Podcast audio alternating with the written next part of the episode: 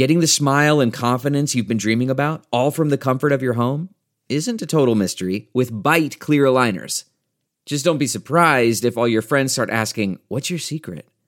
Begin by ordering your at home impression kit today for only $14.95.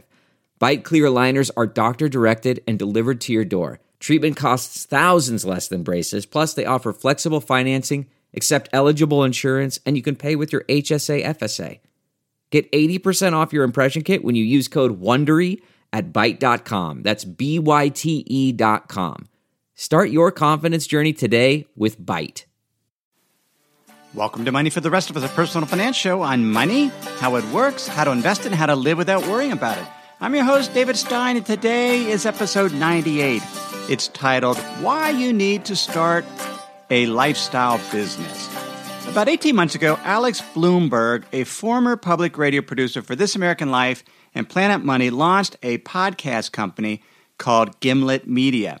At the same time, he launched a podcast named Startup, where he documented the ups and downs of entrepreneurial life. One of Blumberg's investors in his new company is venture capitalist Chris Sacca, who was also an early investor in Twitter and Uber. In the finale of season one of Startup, it's episode 14, Alex shares the audio conversation he and Chris Sacca had about Blumberg's progress as an entrepreneur. Blumberg's feeling pretty good about his company. Gimlet Media has booked over a million dollars in advertising revenue. It has 12 employees, an office in Brooklyn, and the company recently turned profitable. Sacca is not pleased with this profitability part. Here's his quote Getting cash flow positive is usually a bad move for an early stage company. Everyone I know that is cash flow positive that early stops growing at the rate they should be growing and gets anchored by the idea they should keep making money. They no longer feel the freedom to take chances and spend the money they need to be, they, to be the size they need to be. Sacca goes on, You're not trying to build a little profitable lifestyle business. You're trying to build a huge scale media company, which means you are likely to lose money for a long time. Blumberg, and and I'm playing this when I listened to this episode. I was on a beach near uh, Laguna Beach, California, with Lapril, and I'm and we're we're on the beach. I said, you got to listen to this conversation because there is a, a a great deal of tension in this conversation. Not not animosity, but you can you can feel the underlying tension. So Blumberg responds to Sacca's comment, and he sounds a little defeated and asks, "Well, what what is a lifestyle business?" Sacca says a lifestyle business is a business that is likely not growing or is growing at a really modest clip. It is making money, so people working there are living comfortably.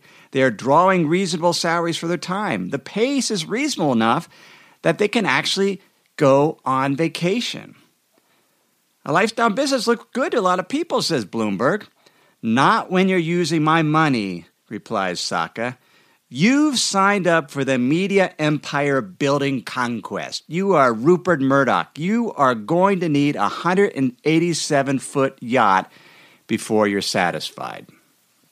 At that point, Lapril had me turn off turn turn off the podcast. There was a little too much too too much tension. And Blumberg says that he well, obviously Sacca didn't want him to didn't think it was going to be that he was going to need to, that he would eventually build a yacht, right? He would, he would, Blumberg is not going to be, and Gimlet Media is not going to be Rupert Murdoch. Yet the, the message was there that, that this is not a little business that, that Blumberg has started because he took outside money. He's taken venture capital money. And Sacca's point is venture capitalists don't fund lifestyle businesses. They fund entrepreneurs who are obsessed with accomplishing a goal at any cost. And that goal is not just to solve a particular need of the marketplace, but to grow an empire. Because given most startup companies fail, venture capitalists need their successful investments to grow into huge enterprises in order to provide the venture capitalists and their limited partners the targeted 15 to 20% internal rate of return for the entire portfolio. That's a portfolio that includes both losers, mostly losers, and a few winners. And I've done some venture capital investing, and I, I have helped former clients get into venture capital funds. And, and that's really the way it is. Most of the startups they invest in, they, they might break even or they lose money, but they don't get big. And so they're really these these venture capitalists, the, the winners got to be, they just need to win big because the returns that the, the VC's model is about 20 to 30% gross internal rate of return across an entire portfolio of companies. And if most of the investments aren't getting anywhere near that, that means the winners have to do extremely well. And as a result, it's not enough for Uber, which is one of Sacca's investments, to be a successful app that coordinates freelance limousine drivers. To justify its huge valuation and to grow its revenue 200 or 300% per year indefinitely, Uber needs to evolve into a mammoth global automated transportation and delivery service, complete with driverless cars and drones. In the episode, Blumberg relates how Uber's founder, Travis Kalanick, travels with a half filled backpack and stays at hostels despite his company's $40 billion valuation. He is a man on a mission, is how Blumberg describes Kalanick. Blumberg, on the other hand, said he travels with a full suitcase and toddler seats and carry ons with sippy cups and board books. He stays in family suites and chain hotels with indoor pools. I want more than a lifestyle business, says Blumberg, but I do have a lifestyle. Or, as my wife would call it, a life and a family that I love more than I will ever love my business. The normal path for when you take venture capital investment is to hold an initial public stock offering or an IPO. And that raises capital in order for the venture capitalists and their limited partners to monetize their early investments, to cash out. And in order to justify the rich offering price for the IPO, companies that go public also have huge growth hurdles they are expected to meet in order to reward their new public shareholders. This past week, I read a, a brand new book by Douglas Rushkoff. It just came out called Throwing Rocks at the Google Bus How Growth Became the Enemy of Prosperity. And then in that book, he writes about Twitter, which is one of Sacca's most successful investments. Twitter went public in 2013, but it is currently struggling to meet investors' expectations. In fact, Twitter's stock now trades about 25% below its IPO price. Rushkoff comments on Evans Will, Evan Williams, who is a, is a co-founder of Twitter, and Rushkoff knows knows Evan. And here's his quote. Here's Westcott's quote. He talks about well how Williams was on the front page of the Wall Street Journal the day after the IPO, and the newspaper had printed the number $4.3 billion under Williams' picture, indicating how much money he had personally made that day of the IPO. And Rushkoff writes Evan had disrupted journalism with the blog and news gathering with the tweet, but now he was surrendering all that disruption to the biggest, baddest industry of them all. When you're on the front page of the Wall Street Journal receiving applause from all those guys in suits, it's not usually because you've done something revolutionary. It's because you help confirm financial capital centrality to the, to the whole scheme of human affairs. Having taken in this much capital, Twitter now needs to produce. It must grow. In 2015, Twitter investors complained that the company was too far from reaching its 100x growth potential and forced out the CEO. It's not that Twitter isn't successful, it's just not successful enough to justify all the money investors have pumped into it. There was already enough revenue for employees to be happy, the users to be served, and even the original investors to be well compensated in an ongoing way. But there was, may never be enough to satisfy shareholders who expect to win back 100 times their initial $20 billion bet. To do that, Twitter must grow into a corporation bigger than the economy of many nations. Isn't that a bit much to ask of an app that sends out messages of 140 characters or less? Rushkoff asked. Rushkoff's book is very provocative because it asks questions of whether growth is really in the DNA of our economic system. Do can't do we actually have to have growth? I talked about this in episode 78. What if the economy stopped growing permanently? And I, I went through well, I gave some examples of Japan and what would have to happen. But and so then this book came along that addressed a lot of the same concept. And one of the quotes from Rushkoff is growth may be a requirement of interest bearing currency and venture capital, but it is not a requirement of business or commerce. What does he mean by that? Well, we, we talk about venture capitalists need growth in order to, to deliver the returns they're promising to their limited partners. But the capital market ecosystem, which includes stocks and bonds, the investment vehicles, it includes venture capitalists, investment bankers, brokerage firms, and many other stakeholders, is founded on growth. It needs growth to survive.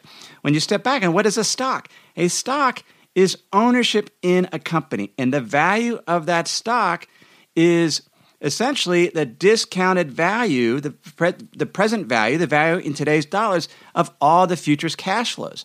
So if the stock stops growing, the company stops growing, then the stock essentially becomes close to worthless or, or certainly won't appreciate over time because it is a stream of future cash flows. The bonds pay interest. In order to pay that interest, somebody borrows money, they need growth in their company to in order to pay back the debt. But many private businesses, including lifestyle businesses, get along just fine worrying less about growth and focusing more on serving, helping, and connecting with their customers. And that, that was the underlying tension as I listened to that episode with Alex Blumberg because he comes across, and I don't know him personally, but he comes across as a guy that, that would be quite content with a lifestyle business. And he, he says that this business he has now is bigger than anything he's done in his life, yet he has signed up for the media empire building quest. Here's a quote from Rushkoff in from his book. We are running an extractive, growth driven economic operating system that has reached the limits of its ability to serve anyone, rich or poor, human or corporate. Moreover, we are running it on supercomputers and digital networks that accelerate and amplify all its effects. Growth is a single, uncontested core command of the digital economy. We are at a crossroads. Every business person, employee, entrepreneur, or creator reading this book understands that we are all operating on borrowed time and borrowed money. We need to make a choice. We can continue to run this growth driven, extractive, self defeating program until one corporation is left standing in the impoverished revolt, or we can seize the opportunity to reprogram the economy and our business from the inside out. Now that's that's a pretty stunning quote, and the book is pretty dense. I mean, it was, it was a well written book, but I'm gonna have to read it again because there, there's a lot there that that I really need to think about because growth is sort of in our DNA, and and I've talked theoretically about what would happen if if growth stopped, but he's talking about sort of we're we're getting toward the end, and and I'm not quite sure it's that dire. But what I want to do today is focus on the personal. What what would we need to do in our own lives if if growth stopped? Because I just got recently a friend of mine gave me a subscription to Foreign Affairs magazine. And their March April 2016 edition is The World is flat, surviving slow growth. And one of the articles there harkened back to what I discussed in episode episode 78 on what if if growth stopped? Or what if we didn't or what if the economy stopped growing permanently permanently? And the, the article was learning to love stagnation. Growth isn't everything just ask japan. It was by zachary Karabell who is head of global strategy at Envestnet. Envestnet's a, a trading platform. In fact, when I when I used to manage money, we used to put model portfolios out there on the Envestnet platform that financial planners were able to access. Here's his quote from his article because he makes the point that life in Japan pretty good, even though they are experiencing stagnation. He says, economic stagnation, in short, has had little impact on the Japanese public's high quality of life. This realization has led to a wave of new thinking in Japan that emphasizes degrowth or a post growth model and focuses on well being rather than income or output. Different focus. A focus on well being, not income or output. And income and output would be measured, traditional measures of, of gross domestic product. Well being is not a measure of, of GDP. He goes on the massive success of Marie Kondo's books, and the books he's referring to is the life changing magic of tidying up. And I've started reading it, and I and I, I have not even finished it. I admit, and I read a little bit a time because it's about cleaning up your house and organizing stuff. And I'm not, not real big on organization books, but it's it's good, and it has been a massive success. Zachary goes on to say. So, the massive success of Marie Kondo's books on how to pare down one belo- one's belongings to the essentials rather than accumulate more and more stuff in a fruitless attempt to generate happiness encapsulates the emerging Japanese model. And the fact that her book has sold more than 2 million copies worldwide suggests that the message is popular far beyond Japanese shores. Now, as I read some other articles in this edition uh, of Foreign Affairs magazine, it it brought up some of the other themes because the the title of our episode is why you should start a lifestyle business. And one reason I think you should start a lifestyle business is because we are going to be experiencing slower growth as a world because it comes back to slower labor force growth. And I've given this in in earlier episodes just just, just sort of the baseline. GDP, gross domestic product is a measure of output, the dollar value of all the goods and services produced. And that over, t- over the long term, GDP is driven by two factors. It's driven by the growth in the labor force. So if the labor force is growing or growing faster, then all things being equal, GDP of a country will grow. The other element, in addition to labor force growth, is productivity. How many widgets are those workers able to make? If they're able to make things more quickly, get more efficient, get more productive through using technology or robotics, then that will increase GDP. But there was another article in, in that magazine called The Demographics of Stagnation. It was by Ruchir Sharma. And here's his quote Between 1960 and 2005, the global labor force grew at an average of 1.8% per year. But since 2005, the rate has downshifted to just 1.1%, and it will likely slip in the coming decades as fertility rates decline in most part of the world. Labor force in the U.S. is growing at 0.5% per year over the past decade, compared with 1.7% from 1960 to 2005. Slower labor force growth rates mean GDP is not going to grow. And that's one reason the recovery since the Great Recession has been much slower than previous recoveries. And with slower economic growth, that means slower corporate profit growth. And that translates into lower returns for stocks and bonds because stocks, obviously, if they can't grow their profit that fast, because the economy isn't growing, then they will not appreciate as fast. And bonds, their return is based on interest rates.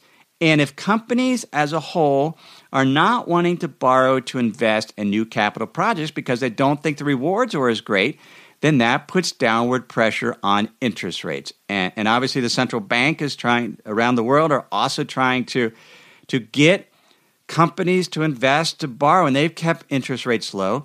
But those things are not disconnected. The low expectation for stock returns, the low expectation for bonds returns are, are connected to lower labor force growth rates, which means we as investors are just going to have to save more as I've talked about in the episode on Please Save More. But it also means that we probably should develop some other cash flow that is not associated with this growth oriented capital markets. And that's where the idea of a lifestyle business comes in. Let me pause here to share some words from this week's sponsors. If you've been using Mint to manage your finances, you know they shut down several months ago. Well, let me tell you about the budgeting solution, the financial tracking solution I've been using for the past number of months. It's Monarch Money. Monarch Money is the top rated all in one personal finance app. It gives you a comprehensive view of all your accounts, investments, transactions, and more. You can create custom budgets like I've done. You can set goals, collaborate with your partner. And now you can get an extended 30-day free trial when you go to monarchmoney.com/david. What I like about Monarch is the ability to customize what I want to see. I have custom budget categories, and then I can go on to the dashboard and see where I'm above trend on some of my spending. I especially like that Monarch will never sell your data to third parties or show you ads. After trying Monarch myself, I understand why it's the top rated personal finance app. And right now, get an extended 30-day free trial when you go to monarchmoney.com slash David. That's M-O-N a R C H M O N E Y dot com slash David for your extended 30 day free trial. We have a brand new sponsor to our show. It's Yahoo Finance. Yahoo's been around for decades. My first email outside of work was a Yahoo email address. But the financial side, I've used on occasion primarily to get data for dividend histories for particular funds or ETFs. But I was pleasantly surprised to get back on Yahoo Finance to see how it's evolved over the years. Now it's really a financial dashboard where you can get an understanding of what's going on with the markets. There are relevant articles from Bloomberg, Reuters, the Associated Press, and the Yahoo Finance team. You can look at the economic events calendar and see which data series are being released that day and what the consensus is. You can see the pulse of the markets at any time by going to Yahoo Finance. In addition, you could see all of your investments and retirement accounts in one place. With Yahoo Finance, you get a consolidated view of multiple accounts. Yahoo Finance serves as a financial hub for your retirement accounts, but also comprehensive financial news and analysis. You need to check out Yahoo Finance, particularly if you haven't been there in a while. Check it out at yahoofinance.com. That's yahoofinance.com. One of the other books I read recently is called Debt: The First 5000 Years. It was it's written by David Graeber. I read the updated and expanded edition. And now I've mentioned a number of books in this episode and a number of articles. If you're a member of my Money for the Rest of Us Insiders Guide, you will have gotten links to those show notes and those those particular books and articles. And you can sign up for that at moneyfortherestofus.net, or you can text the word, if you are based in the US, the word insider to the number 44222. In the Insider's Guide, I provide certainly the show notes and links, but also other valuable content, including a summary article of every podcast episode so that you kind of have a summary of much of what I covered. But in this book, Graeber shares a story from Plutarch's book. This is back in early Greek, and, and I forgot to look exactly when he lived. I believe certainly probably three, four hundred BC. But his book was Theory of Moral Sentiment. And this story is really, really old. But see if it sounds familiar. It says, When the favorite of the king of Asperia said to his master, or what the favorite of the king Asperia said to his master, may be applied to all men in the ordinary situation of human life. When the king recounted to him, to his favorite, in their proper order, all the conquests which he proposed to make, and had come, and when he had come to the last of them, the favorite asked, And what does your majesty propose to do then? In other words, after doing all these conquests and wars that the king was going to pursue, I propose then, said the king, to enjoy myself with my friends and endeavor to be good company over a bottle. And what hinders your majesty from doing so now? replied the favorite. David Graeber in his book gives a similar story. This is a story about the missionary and the Samoan, and the missionary sees the Samoan lying on the beach and sees all those coconuts and tells him, why don't you go be, show some initiative and you can build this great company out of these coconuts. And then you can make all this money, retire a rich man. And the missionary asks the Samoan, well, what, what, what would I do then? He said, well, then you can relax and, re- and just rely on the beach. Similar story is the Mexican fisherman and the investment banker. The same moral. The, the fisherman is enjoying life, is enjoying time with his family. But the investment banker says you need to grow a big enterprise so you can retire rich so that he can go back and enjoy fishing and hang out with his family. A lifestyle business allows you to create cash flow so that you're not so dependent on your investment portfolio and it allows you freedom to do to enjoy yourself, to spend time with your family, to go hang out on the beach, to go fishing. One aspect of that lifestyle business is to reduce our needs. From E.F. Schumacher's Small is Beautiful. Here's his quote The cultivation and expansion of needs is the antithesis of wisdom. It is also the antithesis of freedom and peace. Every increase in needs tends to increase one's dependence on outside forces, which one cannot have control, and therefore increases existential fear. Only by reduction in needs can one promote a genuine reduction in those tensions which are the ultimate causes of strife and war, certainly internal strife. And one be this idea that that being dependent on outside forces. And when our retirement, our nest egg, is completely dependent on outside forces, on this capital markets ecosystem, on this incessant need for growth in order to support the valuations of stocks, in order to allow to earn a return on bonds, by having a business separate from that, a lifestyle business, a cash flow, that is a, a way so we're not so dependent on those outside forces. The other way is obviously reduce our needs.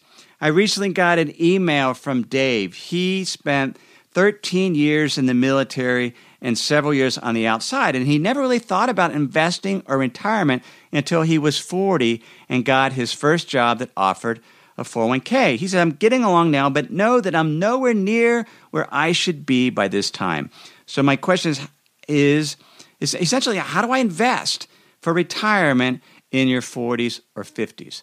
And, and the reality is, given low expectations for stock returns, the low expectation for bond returns, you're going to have to save a lot when you're 40 or 50s. But another path is in addition to saving more and reducing our needs and our wants, we can start a, a lifestyle business. And, and a lifestyle business, I mean, my, I have a lifestyle business and I sort of fell into it. I, I have a podcast, I, I have a money for the rest of us hub, this premium education network where I help individuals with, with their asset allocation and provide some model allocations there, some additional perspective and insight and education. Well, that, that's a lifestyle business. That's a part time business that generates additional cash flow that I don't have to spend time, I don't have to be so dependent on my investment portfolio. Schumacher talks about well, how, how do you go about that? And his book's not about lifestyle business, but he says he's talking about one of the things to allow for sustainable growth or what he calls permanence. So this this we can't keep growing forever. At some point we have to focus on permanence and sustainability. And that's what a lifestyle business is. A lifestyle business is not trying to to grow a business so big that you can you can can sell it at the end. The idea is just to generate cash flow and go for permanence, so, so you have enough to meet your needs. So he says we there we need methods and equipment that are cheap enough that they are accessible to virtually everyone, suitable for small scale applications, and compatible for men with men's needs for creativity. That describes the world we, we are in today. When you look at, for example, what I can do with the hub using technology, there's these cheap tools that are virtually that anyone can access that's suitable for a small scale enterprise that allows me to be creative. And so I can leverage the technology and I'm a one person shop working part time helping out over 3 or about 300 members on the money for the rest of a hub, and that continues to grow. You can do the same thing. You can find something they're good at, something you enjoy, something where you can be creative and you can use the tools out there to, to build something, a lifestyle type business. One of my virtual mentors is Chris Brogan. He owns the Owner Media Group. And in his philosophy of business, I really resonate with. He says it's really four words it's help, serve, communicate, and connect. And that's been the foundation uh, of Money for the Rest of Us and the Money for the Rest of Us Hub. Just a desire to help people, to serve people, to communicate and connect with people. And, and if you go and you can learn more from Chris Brogan and, and learn more about how to do that. A final quote from Douglas Rushkoff. Instead of simply digitizing industrial extraction in the name of growing more capital, our new media technology can distribute value creation in the name of a sustainable economy. Digital industrialism sought to extract value from the system using new digital means. Digital distribution seeks to use those same technologies to distribute new capabilities to small businesses and real communities. Digital industrialism accepts growth as a condition of nature. Digital distribution strives toward a dynamic, steady state. Think about it. If more and more people start lifestyle businesses, start things small, go for permanent sustainability, a dynamic, steady state, then we're less dependent on these huge corporate megaliths, these huge businesses that seem to be getting bigger and bigger and bigger. And Rushkoff's point is at some point there's only going to be one corporation standing. There's only going to be Google left if every company's got to build a bigger and bigger empire. I don't know if it'll be that dire, but certainly with demographics slowing, the labor force growing, just the fact we have so much stuff already, we have a very slow economic recovery. We investment returns are going to be low over the next 10 to 20 years, lower than they have been in the past, simply because the economy is growing slower. One solution to that, in terms of our nest egg, is to find a way to develop a lifestyle business. And they start small and they grow very, very gradually. And that's the idea, is just to learn what you like to do, grow it slow, but be consistent over time so you can just have that side pocket, that additional cash flow so you're not so dependent on your portfolio and to be, do it in a way that you can still take vacation. That's episode 98. Show notes are at moneyfortherestofus.net. I've mentioned the Money for the Rest of Us Hub. This is a platform to help you navigate a low return investment world. How do I help members do that? One, by providing model allocation so they understand what they can earn investing. We look at how you can boost that return above that by using smart beta and by managing risk by adjusting your portfolio allocation based on market conditions, based on valuations, based on economic and central bank trends, and based on market internals, the level of fear and greed, momentum, trend in the market. You can get more information at moneyfortherestofus.hub.com. Everything I share with you in this episode has been for general education only. I've not considered your specific risk profile. I've not provided investment advice. This is simply general education on money, investing, in the economy. Have a great week.